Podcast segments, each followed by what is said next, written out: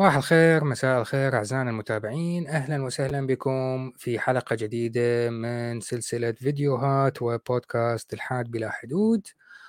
آه، أهلا سيدي عمر أهلا وسهلا.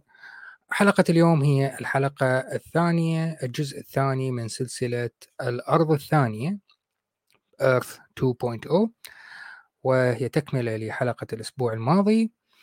والتي هي بدأت بتجربة فكرية حول إذا ما تمكنا من إعادة بناء وتفعيل وتصميم الكرة الأرضية من أنظمة اقتصادية لغوية اجتماعية إلى آخره.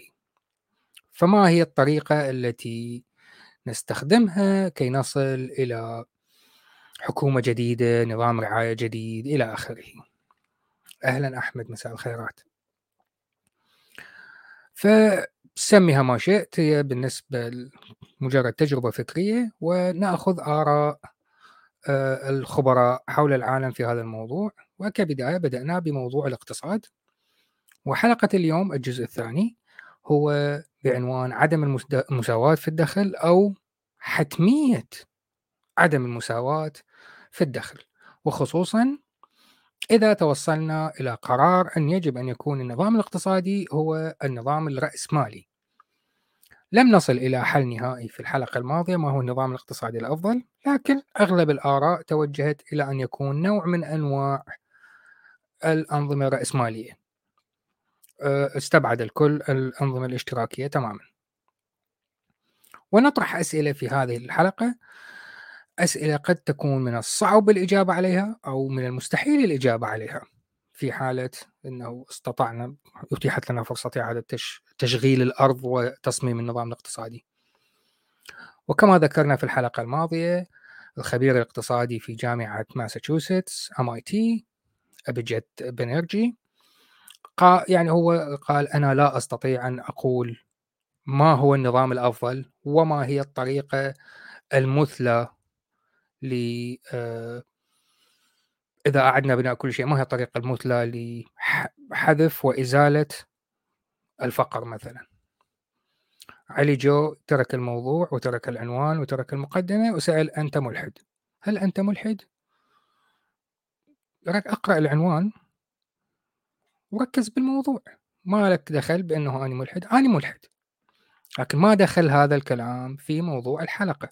ما هي الأنظمة الاقتصادية الأفضل حول العالم لمحاربة الفقر والاختلافات في الدخل بين الطبقات المختلفة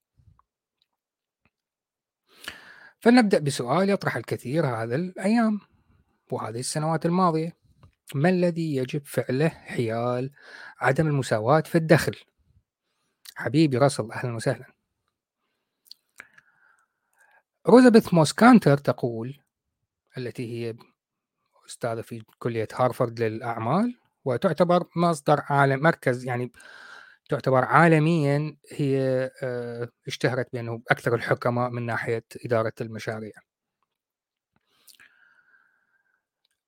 تقول كانتر روزابيث موس كانتر أنه عدم المساواة في الدخل مشكلة اقتصادية كبيرة. وهي مشكلة للبلدان مثل ما هي مشكلة للفرق الرياضية يا أهلا براكزن أهلا وسهلا.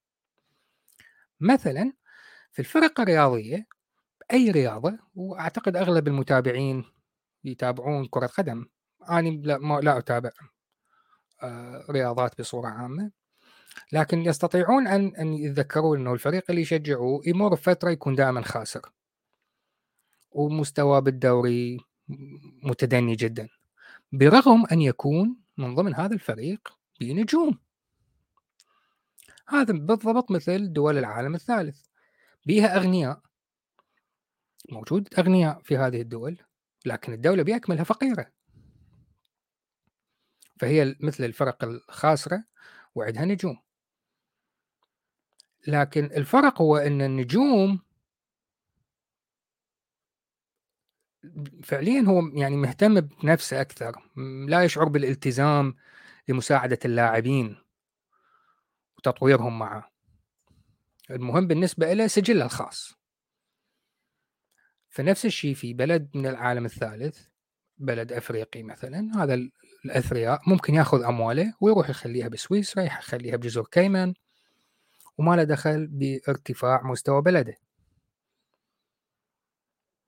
في حين الدول الغنية اللي هي مثل الفرق الغنية هؤلاء اللي في القمة يشعرون أنهم آه، عندهم بعض الالتزام تجاه التعليم والتطوير لمن حولهم أو تحتهم. والهدف الأساسي هو لجعل الأمور بشكل عام تسير بشكل جيد. عندهم الأنانية أقل قليلا. لأنه عدم المساواة لا تساعد من نظرة شمولية لا أكثر ولا أقل. وفي نهاية المطاف إذا لديك الكثير من الناس يعني يشعرون بالاضطهاد ويشعرون أنهم مستعبدين آه، يغضبون وممكن يفاجئون الناس اللي في القمة بأن ممكن تحدث ثورة ممكن يحدث مجرد they give up يعني مجرد يستسلمون للأمر الواقع وما يبدون أي محاولة لتحسين الوضع. لكن بصورة عامة من ناحية خبراء الاقتصاد لا يشاركها بروفيسور كانتر لا يشاركها الكثير آه، رأيه هذا. حبيبي فيكتور مساء الورود. فبالحلقة الماضية إحنا ذكرنا براين كابلن اللي هو اقتصادي من جامعة ميسن. أيضا هو يقول نعم نعم مشكلة كبيرة عدد عدم المساواة بالدخل والفروقات الكبيرة بالدخل. مشكلة كبيرة ونحتاج نقلق بشأنها. صحيح. لأن العامل الرئيسي للتنبؤ بمستويات معيشة ليس فقط لمعظم الناس لكن لأفقر الناس في البلد هو إنتاجية هذا البلد بشكل عام. البلدان اللي تنتج كثير من الأشياء ليست فقط مع مناطق جيدة للأثرياء لكن للطبقة الوسطى وأيضا للفقراء. وذكرنا مثال في الحلقة الماضية أنه الفقير في بريطانيا وضعه أفضل بكثير من اللي وضعه متوسط في دولة مثل وسط واحدة من دول وسط أفريقيا أفريقيا. فمثلا عندما يشتكي الناس أنهم يعني يوجد في الصين 1.3 مليار شخص. أكيد من الواحد وثلاثة مليار يوجد فقراء. ووضعهم المادي تعيس جدا وهم من الأفقر في البلاد. لكن هؤلاء الأفقر في البلاد هل وضعهم نفس وضع الأفقر في البلاد قبل 20 30 50 سنة بالصين؟ يعني قارن من هم أفقر الناس في الصين قبل 50 سنة مقارنة من هم أفقر الناس الآن في الصين؟ لأنه آنذاك كان الناس يتضورون جوعا حتى الموت بالشارع. ففقط من خلال أنه نقرأ التاريخ وما ننسى ونبقى نقارن سنصل إلى نتيجة أنه الوضع يتحسن نوعا ما بسبب اختلافات في آه، أسلوب الاقتصاد. يجب أن نأخذ خطوتين ثلاثة أربعة للوراء وننظر للمنظومة بأكملها بشكل شمولي نستطيع أن نرى أن هناك تحسن هناك اختلافات. التركيز على أمثلة قليلة نسبيا قصص حزينة نسبيا لن يساعد الكل. لأنه نحاول ألا ننسى عنوان السلسلة هو ايرث 2.0 ننظر للكوكب بأكمله. لكذا مليار نسمة بأكملها مرة أخرى يجب أن نذكر أن منحنى الرخاء أو خط الخط البياني الذي يمثل الرخاء ما زال يصعد وما زال يرتفع بشكل عام للكل. بما أن بعض البلدان والناس أصبحوا أغنياء بشكل لا يصدق فيجب أن أيضا نحاول أن نغلق هذه الفجوة بينهم وبين الناس اللي أسفلهم. أهلا تيجول أهلا وسهلا. فلما نسأل آه، ذكرناه بالحلقة الماضية Sir أنجس ديتون اللي هو الأستاذ في جامعة برينستون والفائز بجائزة نوبل 2015 أه سئل إنه مسألة هذا عدم المساواة في الدخل إلى أي درجة إنه هذا الموضوع صار حتمي؟ وإلى أي درجة هو مرغوب فيه؟ فسير ديتن قال ضرب مثال إنه ضرب قضى أسبوع في دافوس ولمن لا يعلم دافوس مدينة اتصور في سويسرا يجتمع مدينة صغيرة جدا منتجع تزلج ويجتمع فيها مرة في السنة كل أثرياء الكرة الأرضية وزراء الاقتصاد للدول الكبرى كل من له دخل بالاقتصاد والإنتاجية من علية الأقوام في الكرة الأرضية يذهب إليها مرة بالسنة. فديتن تم دعوته في الأسبوع السابق لهذه المقابلة. بصحتكم. فتم سأله كيف يمكن القضاء على عدم المساواة أو إزالة عدم المساواة تماما؟ فمن وجهة نظره يقول لست متأكدا من أن عدم المساواة هو المفهوم الصحيح. لأن لها جوانب كثيرة والعديد من الأسباب والتأثيرات بحيث لا يبدو أن التركيز عليها بالضبط هو الشيء الصحيح في الواقع يعني هو يسترسل ويقول إنه بعض المنظمات الاجتماعية اليوم تعارف عدم المساواة في الدخل هو على أنه هو تعريفه هو الأجور الراكدة. ومن وجهة نظر سير ديتن يسميه هذا تعريف غريب. يعني كيف يمكن انعدام المساواة في الدخل؟ هي فعليا هي مجرد أجور راكدة. يعني من وجهة نظر هذه المنظمات إنه أنا غني جدا بشكل فاحش. وتعريف الغني إنه عندي أموال كثيرة. ف توزيعي لهذه الثروه الثروة لمن يعملون عندي لا أعطيهم مرتباتهم الحقيقية. أو التي يستحقونها لكي نحقق مساواة وعدالة. بالتالي جزء من ثروتي هي مجرد أجور راكدة. اقتصاديا هذا شيء خطأ. دائما سيكون هناك بعض عدم المساواة. على العق... على الأقل في هذا العالم اللي نعيش فيه لأنه ليس عالم مثالي نحن لا نعيش في أوتوبيا. لكن هناك حقيقة مثيرة للاهتمام. مفادها أن بالنسبة لمعظم تاريخ البشر عندما نعمل معا في مجموعات سواء صيادين سواء القاطفين الباحثين عن ال... يعني قبل الزراعة فترة الهانتر جاذرر قبل الزراعة لا يوجد أي عدم مساواة.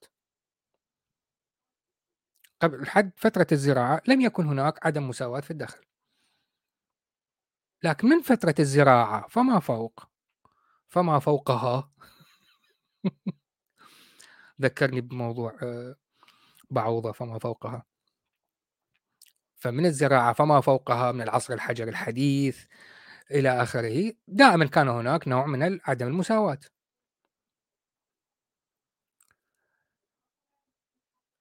فمثل أي شيء هاي القصة الاقتصادية البسيطة عن سبب وجود بعض آه، عدم المساواة في كل مكان.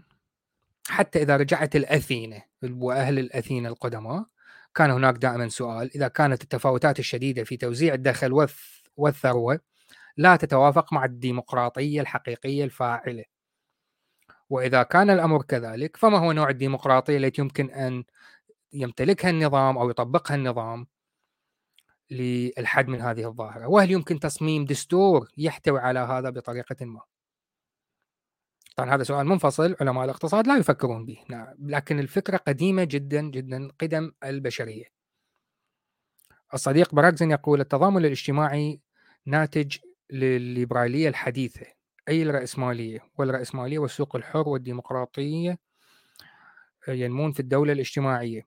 لا هناك تزامن بين آه، الرأسمالية والسوق الحر والليبرالية والتضامن الاجتماعي. هناك هناك تزامن.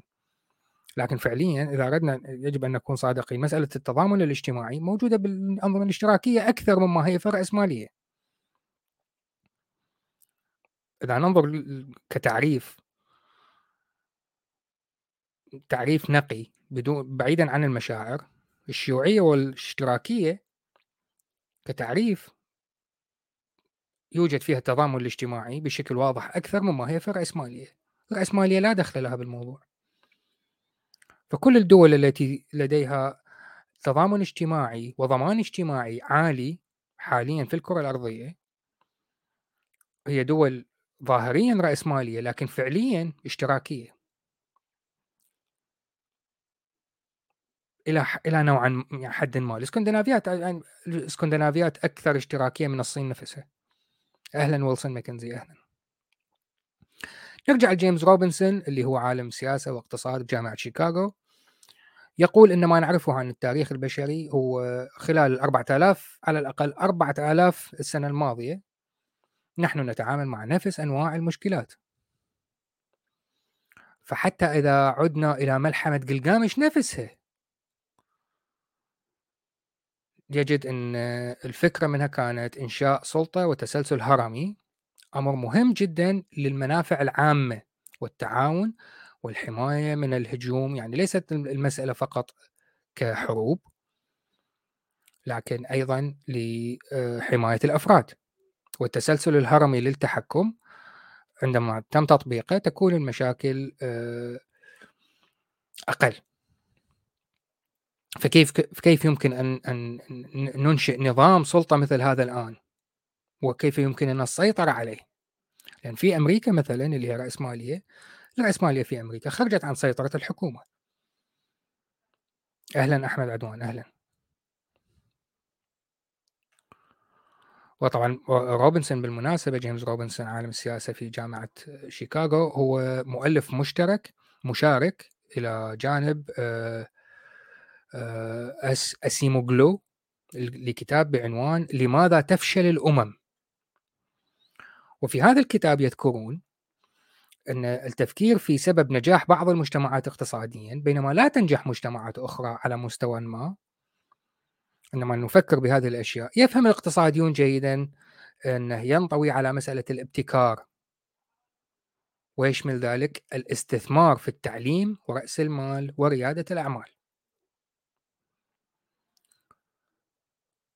فالبشر يستجيبون للحوافز. لكن المشكلة أنه نظام الحوافز من مجتمع إلى آخر يختلف تماما. ونرجع مرة أخرى ونذكر رجعوا لحلقات المجتمعات المختلفة. يعني كل مجتمع يفسر هذه الأشياء بطريقة مختلفة. فأنظمة الحوافز كذلك أنواع الحوافز تختلف من مجتمع لآخر. بسبب المؤسسات طبعا والمؤسسات هي اللي تخلق هذا الازدهار والابتكار. في الولايات المتحدة مثلا غائبة في أجزاء أخرى من العالم. يعني اللي موجود في الولايات المتحدة لا يوجد في مكان آخر.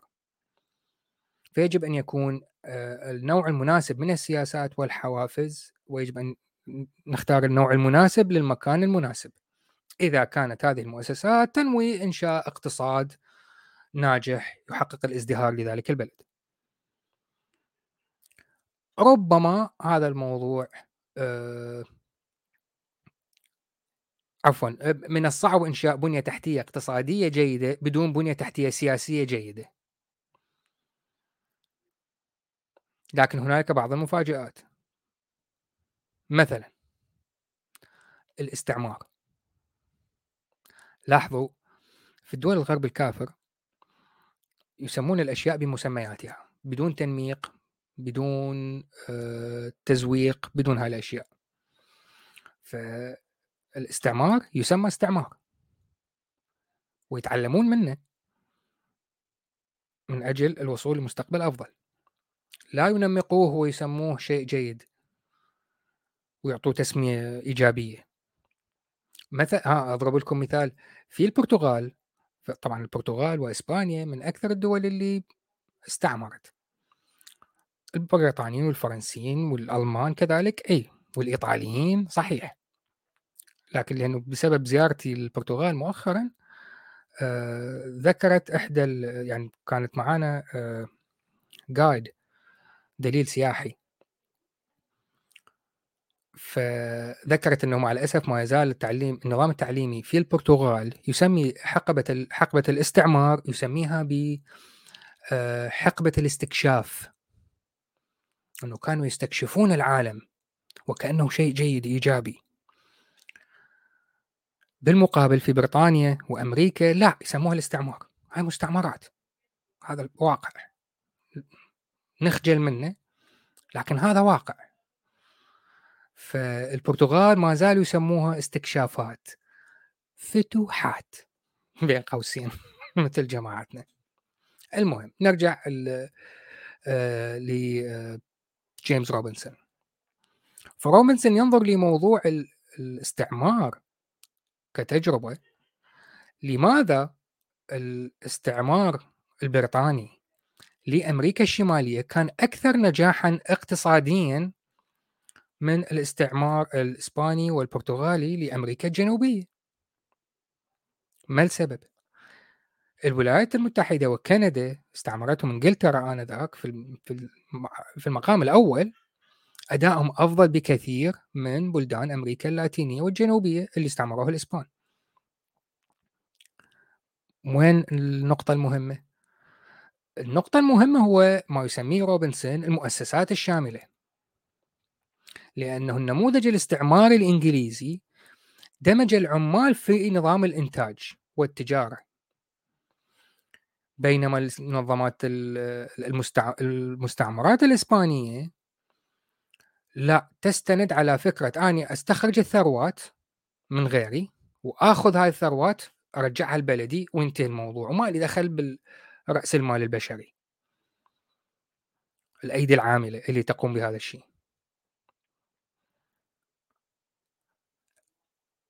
الإنجليز كان عندهم قوانين أفضل من أفضل نسبيا من ناحية محاربة الفساد. نسبيا القضاء كان مستقل. فلما الاستعمار الإنجليزي أعطى قيمة عالية لرأس المال البشري الذي هو في هذه الحالة المستوطنين بدلا من أن يستغلون السكان الأصليين ويستعبدوهم. فالاقتصاد ازدهر نسبيا. لاحظوا الكلام هنا عن اقتصاد المستعمر. نحن لا نتكلم عن اقتصاد صاحب الأرض الأصلي. صاحب الأرض الأصلي راح بالرجلين بالحالتين. لكن كفكرة اقتصادية هل المواطن الإسباني استفاد من الاستعمار الإسباني لدول أمريكا اللاتينية وأمريكا الجنوبية؟ مقارنة بالمواطن الإنجليزي الذي احتل دول أمريكا الشمالية وكندا؟ المقارنة بين الاثنين فنجد أن الإنجليزي استفاد أكثر اقتصاده أفضل. لأن المنظومة الاستعمارية بأكملها استثمرت بالمواطن المستوطن. ملكوه أراضي واللي راح تستخرجه من, من هذا الأرض هذا إلك في حين الإسبان لا كانوا يستغلون السكان الأصليين يستخرجون الذهب. ويرجعوه لإسبانيا والبرتغال. فالآن في البرتغال كنيسة صغيرة جدا لكن عمرها عدة مئات من السنين تدخل للداخل كلها ذهب. هذا كله ذهب البرازيل والأرجنتين.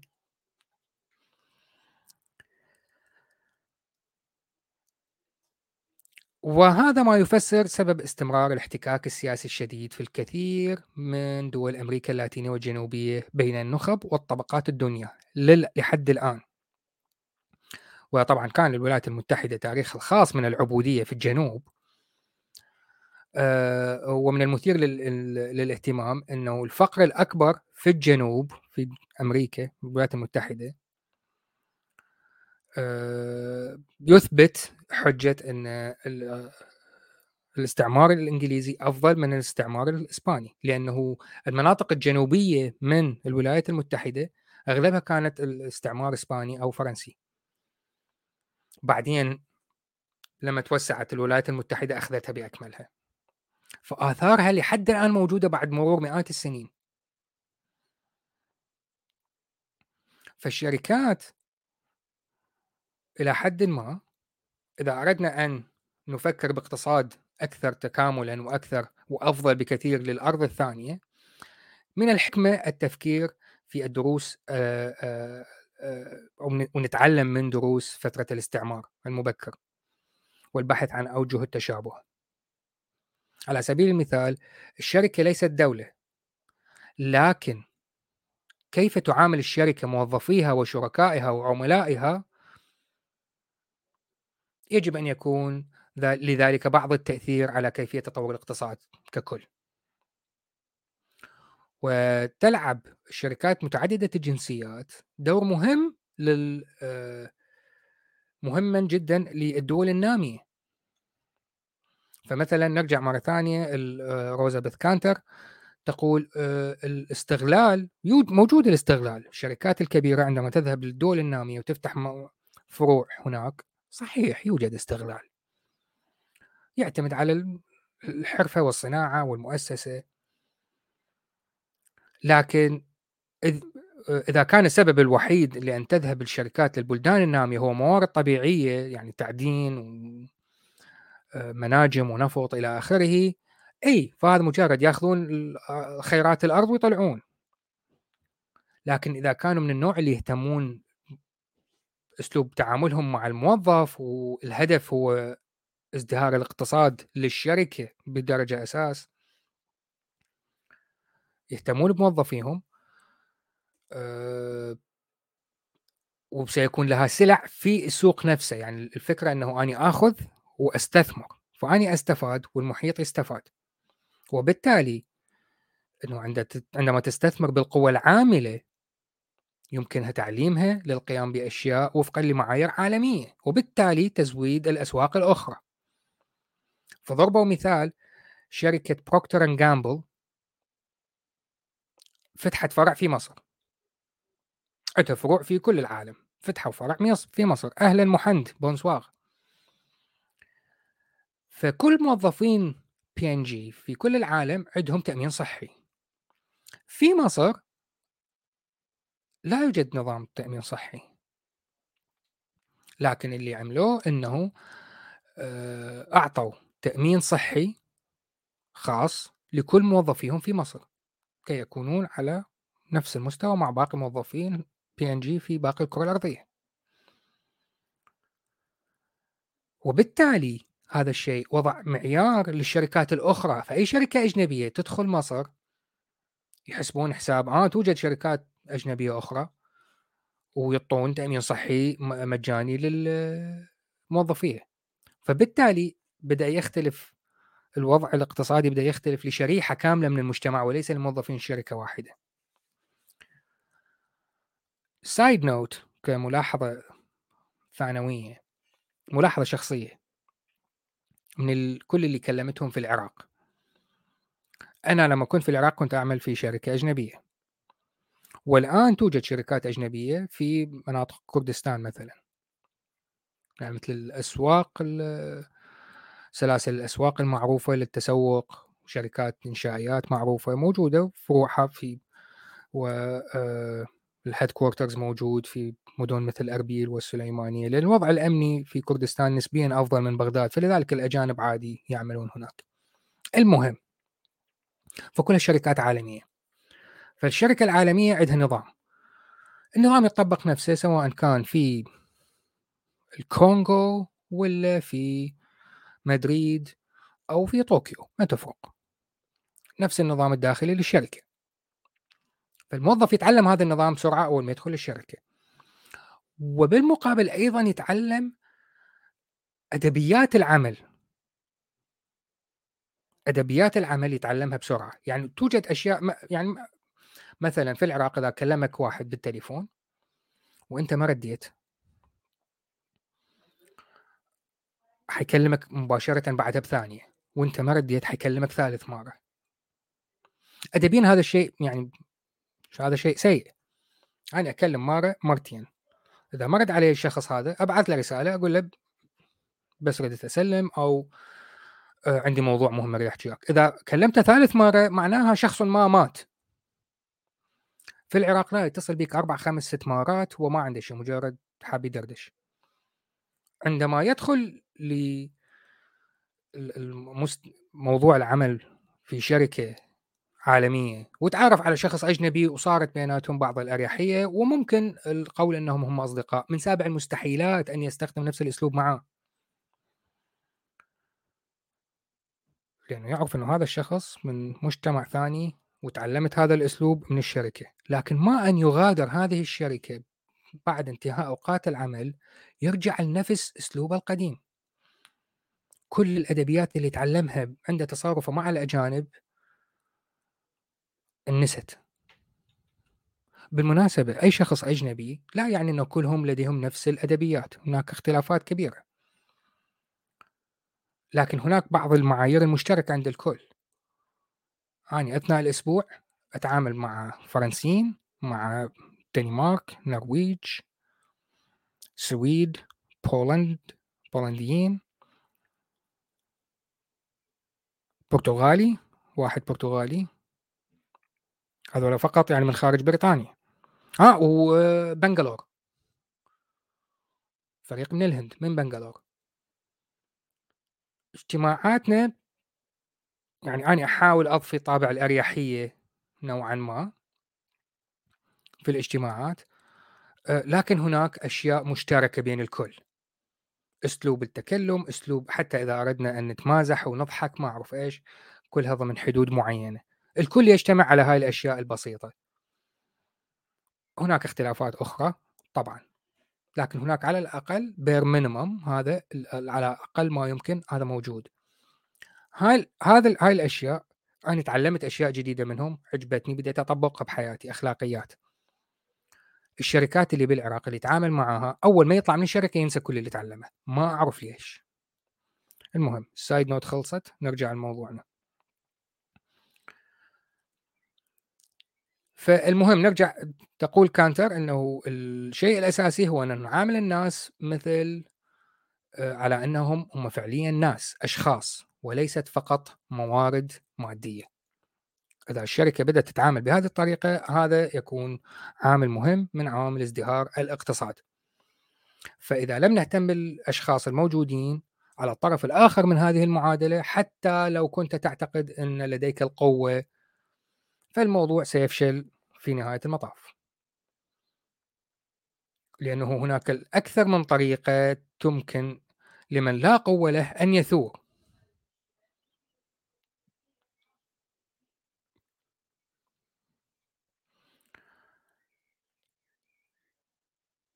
اي فنرجع مرة أخرى لروبنسون تقول آه، اذا تريد إنشاء مجتمع على كوكب جديد فيج فأنت لا تريد أن تجعل الحكومة تتخلص من عمالة الروبوتات مثلا. يجب أن ننشئ اقتصاد يحتاج فيه الجميع إلى الجميع ويتم تقدير الجميع. وهذا درس كبير من هذه التجارب الناجحة. اقتصاد يحتاج الجميع حيث يتم تقييم الجميع. طيب كيف ممكن أن نصل لهذا؟ خاصة وأن التقنيات الجديدة تجعل العديد من الوظائف القديمة بالية تختفي مثل سيارات ذاتية القيادة سيارات الأوتو بايلوت فكيف ممكن آه، نجمع هاي العناصر وأخذها بنظر الاعتبار؟ بالمناسبة يعني سلم لي على وضع المال الفلوس. يعني إذا إذا إذا نترك موضوع حلقة اليوم ونبدي نتكلم عن ال ال ال ال يعني شنو هاي؟ إيدي. هاي ورقة. لماذا على أي أساس هاي الورقة تم تحديد لها قيمة 20 استرليني؟ على أي أساس؟ ولماذا ال 20 استرليني تسمح لي أشتري كمية معينة من الأشياء؟ ولماذا مجهود معين أقدمه قيمته 20 استرليني؟ على أي أساس تمت هاي الأشياء؟ فموضوع المال موضوع كارثي آخر لأنه الفكرة الأساسية من المال من النقد فكرة خيالية. الآن الآن صارت فكرة خيالية.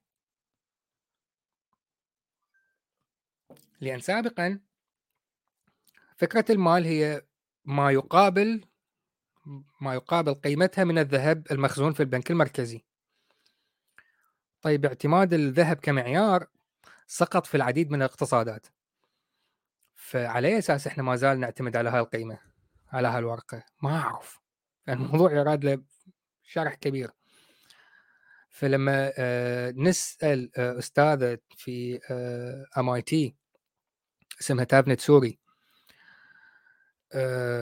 تافنيت آه، اختصاصها اقتصادية التنمية وتدرس تقنيات الهاتف المحمول مش الهاتف الذكي الهاتف المحمول اللي هو مثل أيام النوكيا الطابوقة 3310 استخدام تقنيات الهاتف المحمول كأداة لنقل العمو... الأموال. الكثير أغلب أفريقيا إحنا عندنا في نقل الأموال في دول العالم الخارجي مقارنة في أفريقيا إحنا غير كوكب. نستعمل PayPal ومشتقاته في أو Western Union ننقل أموال اونلاين أو نقل مباشر من بنك إلى بنك آخر. في أفريقيا لا توجد هذه الأشياء. يستخدمون الموبايل و text messages عندهم نظام اقتصادي كامل مبني على آه، موبايل مرتبط بشبكة 2G كل اللي يحتاجه SMS that's it شخص يعمل في آه، حقل في منطقة نائية جدا والمحصول اللي باعه قيمته كذا لا يحمل كاش البائع اللي اشتراه منه يحول الهيا text message هاي قيمته. وال text اللي عنده وهذا هاي صار مبلغ المال. وهو يبعث هاي المال لهاي الأموال لبنته أو ابنه اللي في مدينة أخرى لأن يحتاجه هو يدرس في جامعة هناك. هذا أسلوبهم فسوري من الناس اللي يدرسون هذا الأسلوب أسلوب التمويل ونقل الأموال عن طريق الهاتف المحمول في إفريقيا. فسوري تقول إن أموال عبر الهاتف المحمول تعطي القدرة على استخدام الهاتف المحمول لتخزين وتحويل أموال إلى أشخاص آخرين من شخص إلى آخر. وهذا الأسلوب سوري وغيرها وجدوا إنه هذا يوفر مزايا كبيرة جدا وخصوصا لذوي الدخل المنخفض. من أكبر نتيجتين تقول آه، في خدمات المالية عبر الهاتف آه، هي تحسين المرونة المالية أي تقديم آه، القدرة على التعامل مع الأحداث السيئة بسرعة. فهذا شيء يعطي تأثير مباشر على الفقر ويقلل منه طبعا. فيقلل الفقر من نقط ها معدل الفقر نزل 2% مباشرة بعد ما استخدموا هذا الأسلوب في كينيا اللي بيها 190 ألف أسرة. وبعض هذه التأثيرات تعطي آه، نقلة مهن النساء من الزراعة إلى مهنة التجارة والأعمال بزنس بمجرد تقديم هذا يعني استخدموا هذا الأسلوب وبالتالي يمكن تمكين الأشخاص من القيام بأشياء أفضل وبالتالي تحسين الاقتصاد بشكل عام. الآن نبدأ نتكلم عن موضوع الضرائب. أليس ريفلين خبيرة اقتصادية آه، شغلت وظائف كثيرة في المجلس الاحتياطي الفيدرالي ومكتب الإدارة والميزانية في الولايات المتحدة تقول المشكلة الأساسية إن في أمريكا يعفون أشياء كثيرة من ضريبة الدخل لدرجة إنه في نهاية المطاف يفرضون ضرائب على جزء صغير جدا من الدخل وبالتالي هذا آه، يؤدي إلى زيادة الإيرادات التي يجب أن تحقق معدلات عالية جدا. يعني المفروض الشخص يجي إيرادات عالية يعني الدولة تأخذ منه ضريبة بنسبة قليلة جدا فيحتاج يكون دخله عالي جدا عشان الدولة تأخذ ضريبة عالية. فتقول هناك إجماع واسع بين الاقتصاديين وأيضا بين السياسيين إنه من الجيد أن يكون لدينا تعريف أوسع لضريبة الدخل. ويجب أن تكون على جميع مصادر الدخل. وليس أعفي هذا وأعفي هذا وأعفي هذا وأعفي هذا. المشكلة هذا الموضوع يحتاج قدرة سياسية لتطبيقه على أرض الواقع وهذا الشيء تحديدا في الولايات المتحدة شبه غير موجود. القدرة السياسية يعني شبه معدومة. الاقتصاد والأغنياء هم اللي يتحكمون بال بالسياسيين في أمريكا. يعني مثلا نظام آخر أنه في أمريكا آه، الشركة الشركة مثلا آه، تكون معفية من الضرائب إذا أعطت آه، تأمين صحي مجاني. فبالتالي يكون تبدي الشركة تعطي تأمين صحي عشان الدولة ما تأخذ منها ضرائب. وهذا الشيء طبعا الشركات المؤسسات الاقتصادية التي تملك المستشفيات هي اللي تدعمه. لأن ما في من الضريبة. فأني إذا عندي مثلا ربو مثلا مصاب بالربو عندي تأمين صحي. لو كان هذا التأمين الصحي مدروس مثل في بريطانيا بريطانيا ما يعني ما عندنا شيء اسمه التأمين الصحي. النظام الصحي مجاني أساسا. فبما أنه هو مجاني ف اللي حينطيني اللي يوصف لي العلاج يحسب حساب هاي الاشياء يعني أوكي على أي أساس الدولة تصرف الأموال ذات اليمين وذات الشمال. هناك شخص سيتحاسب. ف أنا عندي ربو. واضحة الأعراض واضحة. ما أحتاج 400 نوع من أنواع الفحوصات. فحص واحد كافي. تأكدوا عندي ربو انتهى الموضوع that's it يوصفوا لي العلاج وانتهت. في أمريكا إذا أنت مشكوك في أمرك أنت عندك ربو تاخذ اشعات و MRI و50 زيارة للطبيب. وهاي كلها فلوس فلوس فلوس فلوس. هاي منين طالع الفلوس؟ من الشركة اللي توفر يعني مثل التأمين. اللي استأجرتها شركتك الأصلية. ولأنه معفيه من الضرائب فهم يريدون فلوس أكثر. فالمستشفى يجيها دخل أكثر وأكثر وأكثر. فهذا هذا الأسلوب جدا فاشل في في أمريكا. وهاي واحدة من الأشياء الأساسية الكارثية في موضوع الضرائب هناك.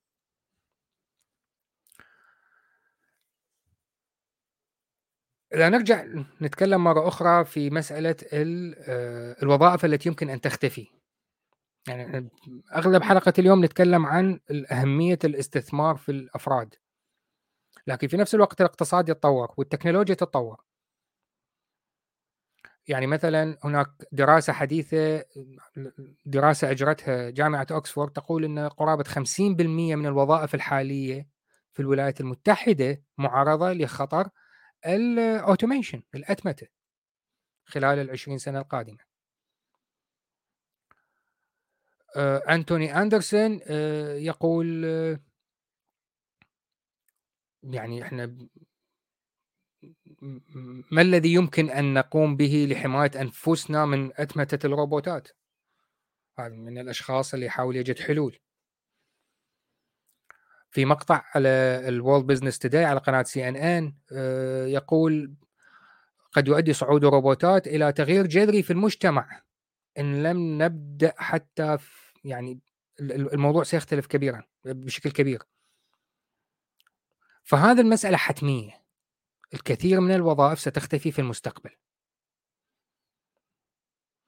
وبالمناسبة هاي الوظائف التي هي في خطر شديد عادة تكون هذه الوظائف هي الوظائف المنخفضة الأجور.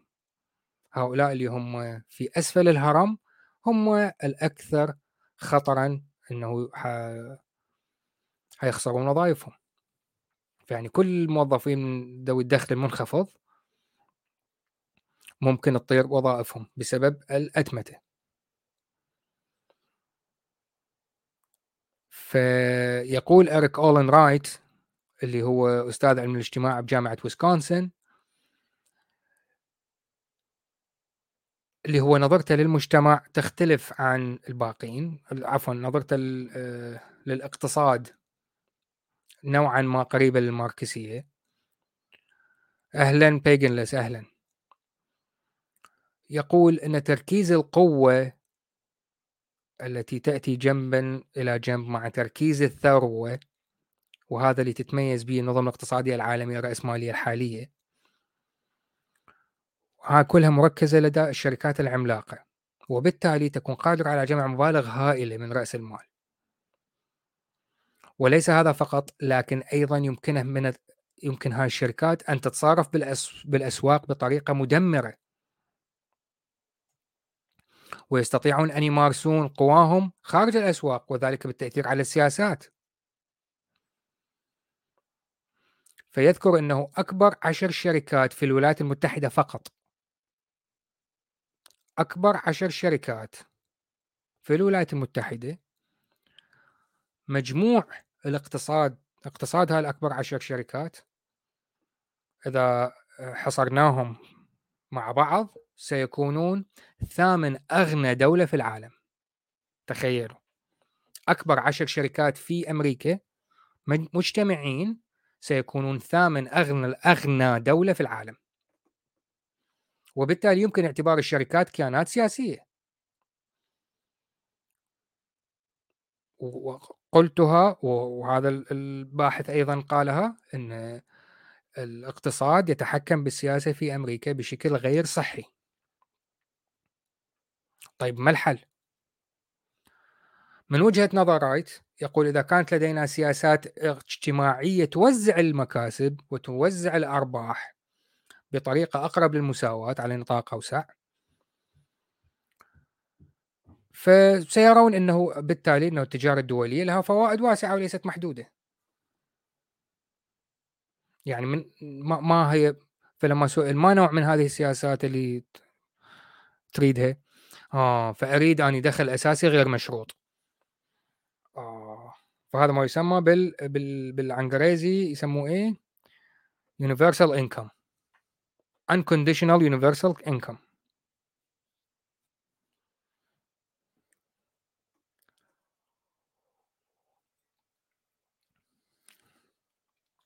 آه. هاي فكرة يعني أنا شخصيا أراها آه شيء جيد. Universal income اللي هو الدخل ال... يعني كيف ممكن تترجم؟ ترجمتها من الجوجل دخل أساسي غير مشروط مش منطقية. خليني أشرح لكم الفكرة وأنتم قرروا ترجمتها بالعربي. الفكرة الأساسية أنه كل مواطن في هذا البلد مرتب يستلمه من الشركة من عفوا من الدولة. سواء كان هذا الشخص بيل جيتس أو أكثر إنسان فقرا في الدولة. الكل يستخدم يستلمون نفس المرتب. وهذا المرتب تكون قيمته محددة من ناس يقولون أن هذه القيمة هي شوية أعلى من خط الفقر. يعني ما هو أقل دخل ممكن أن يعيش به الإنسان وعندها نقول هذا إنسان فقير شوية أكثر منه. هذا هو اليونيفرسال إنكم. هذه الفكرة. الكثير من علماء الاقتصاد يقولون إنه هاي فكرة مثالية لتحسين الوضع العام بالاقتصاد بأكمله والتقليل من هذا عدم العدالة في والمساواة في مسألة الدخل. وهناك تجارب حصلت في الكثير من الدول جاربوا على عدد من المئات وأحيانا عدد من الآلاف من الناس أعطوهم يونيفرسال انكم. قاسوا ما هي أقل نسبة؟ أكثر بشوية ونطوه اياه بصرف النظر يعمل لا يعمل ما لهم دخل. تستلمه. واستمروا لسنين ويتبعوهم. أغلبهم نجحوا في عملهم قسم من عندهم كانوا بدون عمل. وبعد فترة قليلة وجدوا عمل جيد واستمروا بحياتهم حياة ناجحة جدا اقتصاديا وتطوروا. هذا هذه كانت قصة السواد الأعظم منهم. بعض الآخر نسبة قليلة قالوا جاني مرتب ما أريد أطور نفسي ما ما أحتاج. لكن التجربة بصورة عامة الغالبية نجحوا بحياتهم الاقتصادية جدا. وبالتالي أسهموا في الاقتصاد المجتمع بشكل كبير.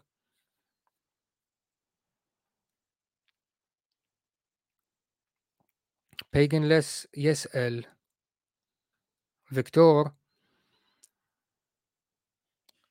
رشح لي كتاب سهل ومبسط للموضوع ولو بالإنجليزي يكون ممتاز. يعني ما تسأل اللي جاي يشرح لكم. مواطن لقوطية قدامكم أني بيجنلس في صندوق الوصف يوجد رابط. أنا كل الذي أقوم به الآن هو ترجمة البودكاست. البودكاست بالإنجليزي. إذا أردت أن تتعلم أشياء عن الاقتصاد بطريقة جيدة وبالإنجليزي فتابع Freakonomics بودكاست أسبوعي جيد جدا ممتع جدا. أه الحلقات عن مواضيع عديدة جدا وليست فقط الاقتصاد لكن أنا اختاريت هاي الحلقات اللي نزلت قبل عدة سنوات لأن تستهويني هاي الفكرة. فكرة إنه كيف ممكن نغير الاقتصاد إلى أسلوب أنجح. ف فيكتور يقول لم يقرأ أي كتاب اقتصاد. أنا أنا أيضا لم أقرأ اي أي كتاب اقتصاد لكن متابع ل Freakonomics أسمعهم دائما أه يعني أسبوع بأسبوعة أنزل البودكاست وأسمع مواضيعهم. عادة تكون جيدة جدا. فإذا تحب تسمع هاي السلسلة بالإنجليزي حمل البودكاست موجود الرابط في صندوق الوصف. أني أخوكم ما يعني أعترف أني ما عندي أي مجهود في هذا في هاي الحلقة. اللي ما عاجبه صوت وسام الرابط موضوع موجود وممكن سماع الحلقات بال من المصدر. إي نرجع لموضوعنا. فرأيت من الذين يدعمون فكرة اليونيفرسال انكم في حين كابلن اللي هو من جامعة جورج ميسون من جماعات يقول أنا أعترض أنا أعترض. ما لا. فكرة انه ننطي الأموال مجانية للعالم لا هاي ما يصير. فكرة ال universal income يختلف عليها أهل الاقتصاد مثل ابل ويندوز اللي يستخدم منتجات ابل يعتبر مستخدمي ويندوز أقل ذكاء والعكس صحيح. فنفس الشيء عند أهل الاقتصاد الفكرة من ال universal income الناس تكرهها وناس تحبها. والإثنين ما عندهم أدلة حقيقية. لا لا. الواقع كل التجارب التي تمت لحد الآن تقول ال universal income شيء سيء آه عفوا شيء جيد للاقتصاد بأكمله. فكابلن اللي هو libertarian أكثر من من آه آه صاحبنا رايت اللي هو يميل للماركسية. وطبعا أي واحد libertarian يرفض هاي الأشياء. فيقول كابلان هو من الطراز القديم. إي آه okay.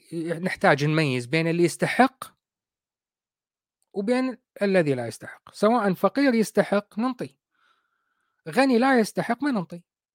أو أي combination أخرى. فيعني الضمان الاجتماعي في أمريكا يكتب شيك لبيل جيتس وحاله حال أي شخص ثاني يقول هذا خطأ ما يجوز. لماذا نفرض ضرائب على الجميع وبعدين ندفع ثمنها في وضع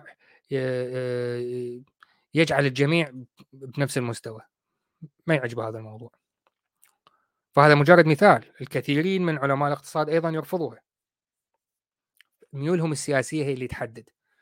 اللي عنده ميول نوع نحو الماركسية يأيدها اللي عنده ميول تجاه ال libertarian ويكون يميني يرفضها. لكن الغريبة في هذا الشخص اللي هو نوعا ما libertarian وما يقبل هاي الأشياء وممكن نفهم منه إنه يميني لكن هو من اللي وطرقنا هذا الموضوع بالحلقة بالجزء الأول هو من مؤيدين الهجرة السماح للهجرة والوصول إلى حدود مفتوحة نوعا ما. لأن كابلان يقول لماذا نحصر مواهب جيدة جدا في هايتي أو الكونغو أو الهند أو أي مكان ولدت فيه؟ بينما يمكنهم أن يستخدمون مواهبهم في أي مكان في العالم. فكل ما هنالك يجب أن نسهل من حركة المواهب. وبالتالي سنسهل على حركة آه، الأموال. لأن القاعدة الأولى للاقتصاد أن نراقب الإنتاج. إذا يوجد لدينا إنتاج إذا البشرية ستكون غنية. إذا أنتجنا إذا إنتاجنا قليل بصرف النظر عن إنتاج ماذا؟ الإنتاج عالي المجتمع غني البشرية غنية. إنتاج قليل البشرية فقيرة.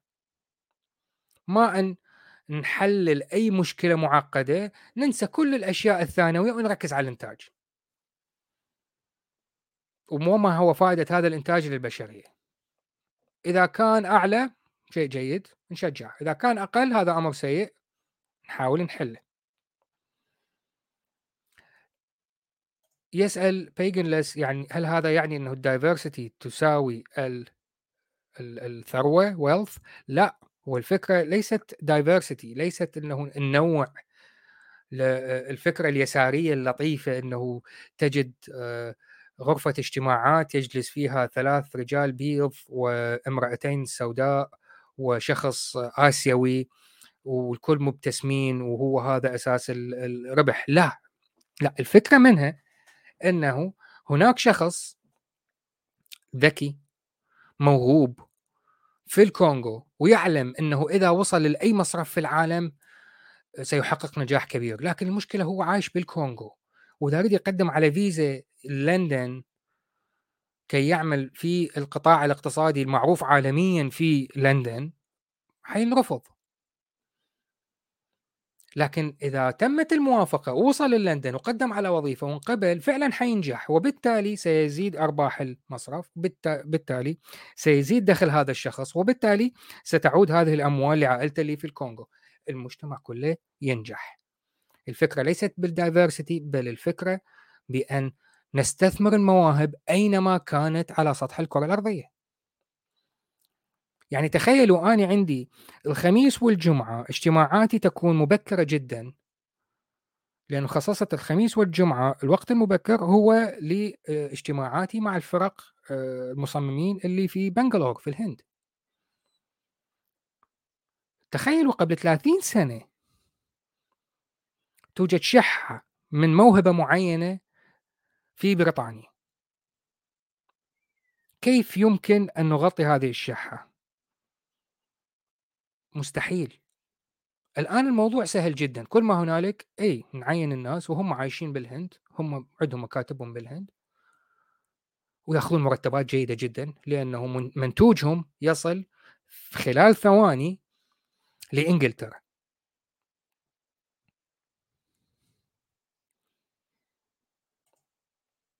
فبيجنلس أعاد السؤال وقال invest in human resources equals wealth. بالضبط. فها أنت فاتتك بداية الحلقة. إي بداية الحلقة إحنا ذكرنا هذا الموضوع. إنه الاستثمار يجب أن يكون بالبشر.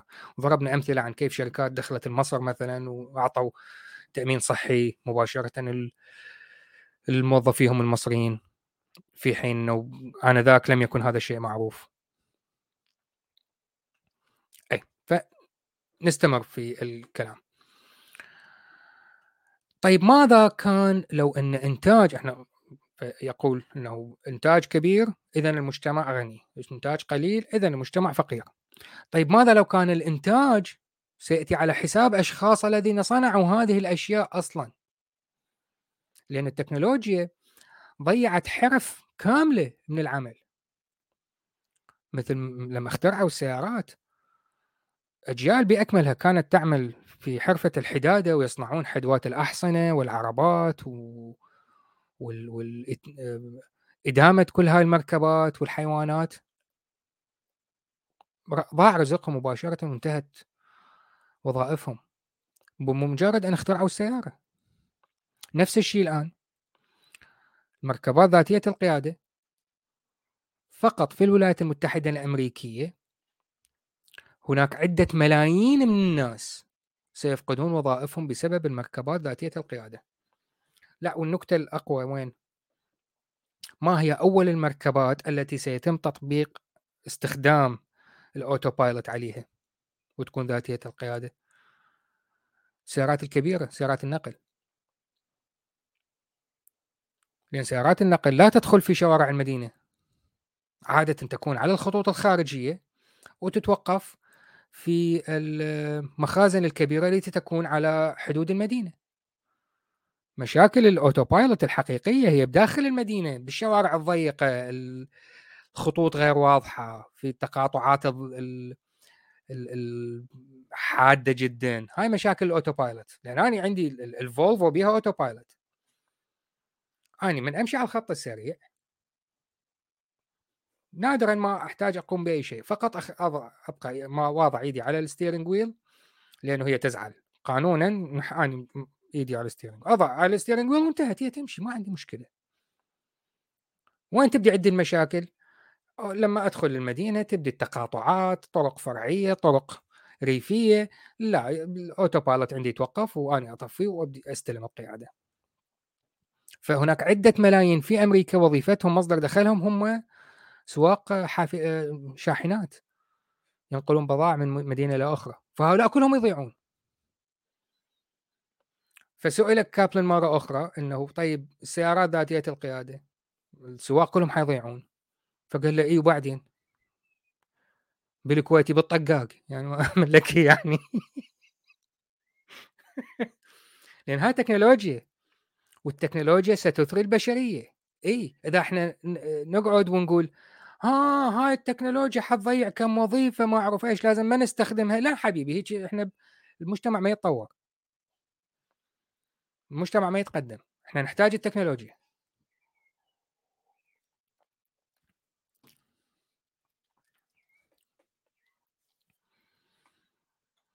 فبدل ما نلغي الفكرة لا نجد موضوع آخر. نستثمر به الجيل اللي بعده. يعني الآن هناك الكثير من الدول واحدة من الكوارث الكوفيد سببها إنه شركات النقل خلال العشر سنين الماضية عرفوا إنه المستقبل جاي فسيارات الحمل حتكون ذاتية القيادة. فقللوا الاستثمار بتدريب سواق جدد. هم عندهم على رأي الليمبي نظرة مبعدية لقدام شوية يفكرون بهاي الاشياء فقللوا الاستثمار بالسواق الجدد.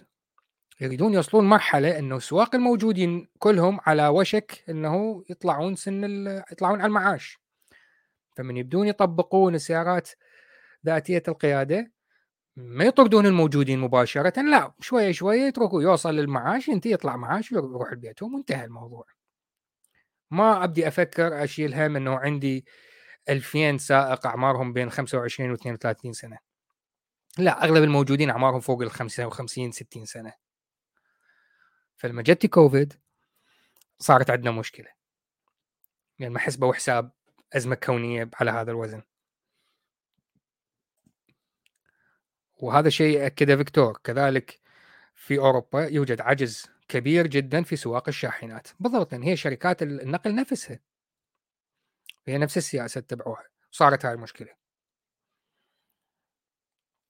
فنرجع مرة أخرى نتكلم عن ريفلين ريفلين تقول ليس من المحتمل أن يكون السبب هو أن التكنولوجيا تغيرت بسرعة كبيرة وأصبح إنتاج كثير من الأشياء بمزيد من التكنولوجيا وأكثر في أماكن مختلفة أكثر كفاءة. لكن ما يجب أن نركز عليه هو الأشخاص الذين نحتاجهم في اقتصاد الخدمات للقيام بوظائف مهمة لتحسين نوعية حياتنا. مثلا ناس تدريبهم احترافي للعمل مع الأطفال. الروضة المدارس للصغار الديكير فترة رعاية الطفولة المبكرة. هاي مهمة جدا لأن في كل الدول العالم الحديث العالم المتحضر عفوا. اجور الأشخاص الذين يقومون بهذه المهمة قليلة جدا. وهذا كفر. إذا نريد نطور مجتمعنا بأكمله هذا كفر لا يجوز. يجب من وجهة نظر ريفلن يجب أن نضفي طابع احترافي على هذا هذه الوظائف. ونجند أشخاص تلقوا تدريب احترافي يمكنهم كسب رواتب عالية. طبعا هناك أمثلة أخرى رعاية صحية رعاية المسنين فتوجد الكثير من هذه ال ال الوظائف التي يحتاج موظفيها أن يأخذون رواتب عالية. فنرجع مرة أخرى نسأل من ساكس آه، يقول بالنسبة له اللي هو من علماء الاقتصاد الأقلاء الذي يدخل يقحمون موضوع الأخلاق بالنظريات الاقتصادية. فيقول آه، إحدى مفاهيم الأخلاقية هو أن الجميع يجب أن يستمروا في العمل بشكل عام. لكن يجب أن نركز على نقطة إذا كنا أغنياء وضعنا إذا كنا أغنياء فيجب أن نبتعد عن أي تصرف قد يسبب المعاناة للغير. بعبارة أخرى يقول أن السبب الرئيسي لفشل البشرية الآن من آه، أن أن آه، تمنع الفقر بشكل نهائي هو ليس فشل المنظومة الاقتصادية بحد ذاتها لكن هو فشل رؤيتنا الأخلاقية. فإذا كانت هناك وظائف تختفي فيجب علينا تنظيم مجتمع لمساعدة الوظائف اللي اختفت. لأن ذكرناها في الحلقة الماضية أن الدول الغربية غنية بشكل فاحش. أفقر فقير في بريطانيا وهو هوملس ينام في الشارع لا سكن له. هذا الشخص وضعه الاقتصادي أفضل بكثير من الكثير من سكان الكثير من الدول العربية. أنا شخصيا أقل من واحد بالعشرة من بالمئة من دخلي الشخصي يعني في السنة يعيش عائلة آه، أفريقية كاملة عائلة من ستة أفراد. واحد بالعشرة 0.01 بالمية من دخلي الشخصي بالسنة يعيش عائلة كاملة بأفريقيا من ستة أفراد.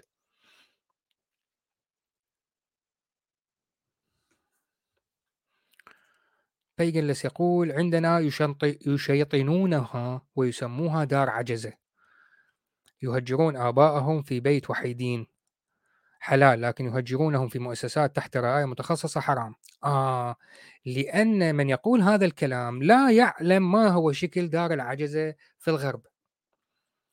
فقط يسمع أو يرى أو يستحضره شكل دار العجزة في الشرق. في الدول الشرق الأوسط دار العجزة فيلم رعب لكن إذا حصل واحد بالمئة مما يحصل في دار العجزة في أي دولة عربية وعند اكتشافه وهذا حدث في بريطانيا. تقوم الدنيا ولا تقعد. وهناك من يطرد من عمله ولا يمكن تشغيله مرة أخرى. وهناك من يحبس وهناك من يسجن.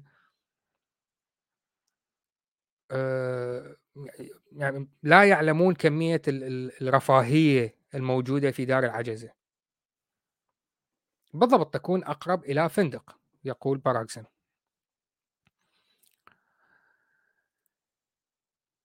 فساكس رجع مرة ثانية. إذا نريد إذا آه، إن أردنا أن نعيد إنشاء Earth 2.0 بطريقة جيدة المهم من المهم للغاية أن يكون لدينا وجهة نظر تاريخية وأخلاقية. وجهة النظر التاريخية تقول أن المجتمعات تتغير. يتغيرون بتغير التكنولوجيات. وبالتالي تتغير المؤسسات مع تغير التكنولوجيات. كل مجتمع يفعل الأشياء بشكل مختلف ونعيش حياتنا بشكل مختلف. بدلا ما نعمل في الحقول الآن نعمل في المصانع. بدل ما نعمل في المصانع الآن الروبوتات تعمل في المصانع. ونحن نعمل في القطاعات الخدمية. أهلا كامران. ف هذه الأشياء هي اللي تحدد تغيرات المجتمع وبالتالي القيم تتغير حسب هذه المراحل. جزء من عملية تطورية مفتوحة وغير موجهة. يقول هناك بعض الاقتصادات مثل الاقتصاد النمساوي يقول أن النظام الاقتصادي هو مجرد نظام متطور ذاتي التنظيم مفتوح. هو يعتقد هذا الشيء جيد. هنا يجب أن نضيف على هذا التعريف الجزء الأخلاقي. يعني مع تغير التكنولوجيا آه، يمكننا القيام بأشياء مختلفة. لكن يجب أن نتكيف ككائن اجتماعي. نحن نعيش في مجتمع من أجل حياة كريمة. العالم الأخلاقي الذي يجب أن نسعى فيه جميعا لنكون صالحين. يعني هذا سأل سألناه في الحلقة الماضية ساكس عن ما هو الوضع الاقتصادي الأفضل؟ يرفض تماما الإجابة على هذا السؤال. لكن هو يقول نترك الموضوع حسب الوضع. فقط يجب أن نفكر من الجانب الأخلاقي بالدرجة الأساس. وبعدها يمكن أن نحدد كيف يمكن أن يتحرك ال ال الاقتصاد بأي اتجاه. فممكن أنه نأتي بالخبراء ونفكر بهاي الأشياء ونحدد ما أعرف إيش لكن لا يجب أن نفرض أي نظام. يعني إلى حد ما هو يصف التطور البيولوجي. لكن من وجهة نظر اقتصادية. يريد اقتصاد يتطور كما شرحت كما شرحت نظرية التطور. يريد الاقتصاد يختلف و... ويتطور ويصبح أفضل وأفضل كما تتطور الكائنات الحية. نظام مفتوح غير موجه. الطريقة الوحيدة اللي يمكن أن نتحكم بها هو إضفاء طابع الأخلاق على الموضوع. عندها سيكون العالم أفضل. أقول قولي هذا وأستغفر ذرات الهيدروجين لي ولكم أعزائي المتابعين عذرا للإطالة. حلقة اليوم أطول من الحلقة الماضية.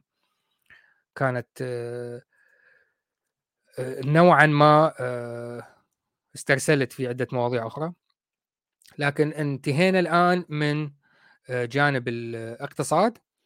ستكون الحلقات القادمة والرابط لمجموعة الحلقات بشكل موسع من فريكونومكس وأنا كل ما عملته هو سرقتها وترجمتها بأسلوبي الخاص وإضفاء آه، أشياء جانبية آه، إذا بيجن لسي عجبك تسمعها مثل ما أني سمعتها 300 مرة تقريبا.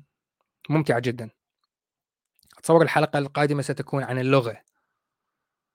ما هي أفضل لغة يمكن استخدامها في على الأرض الثانية. أي على, على أكثر اللغات That's it.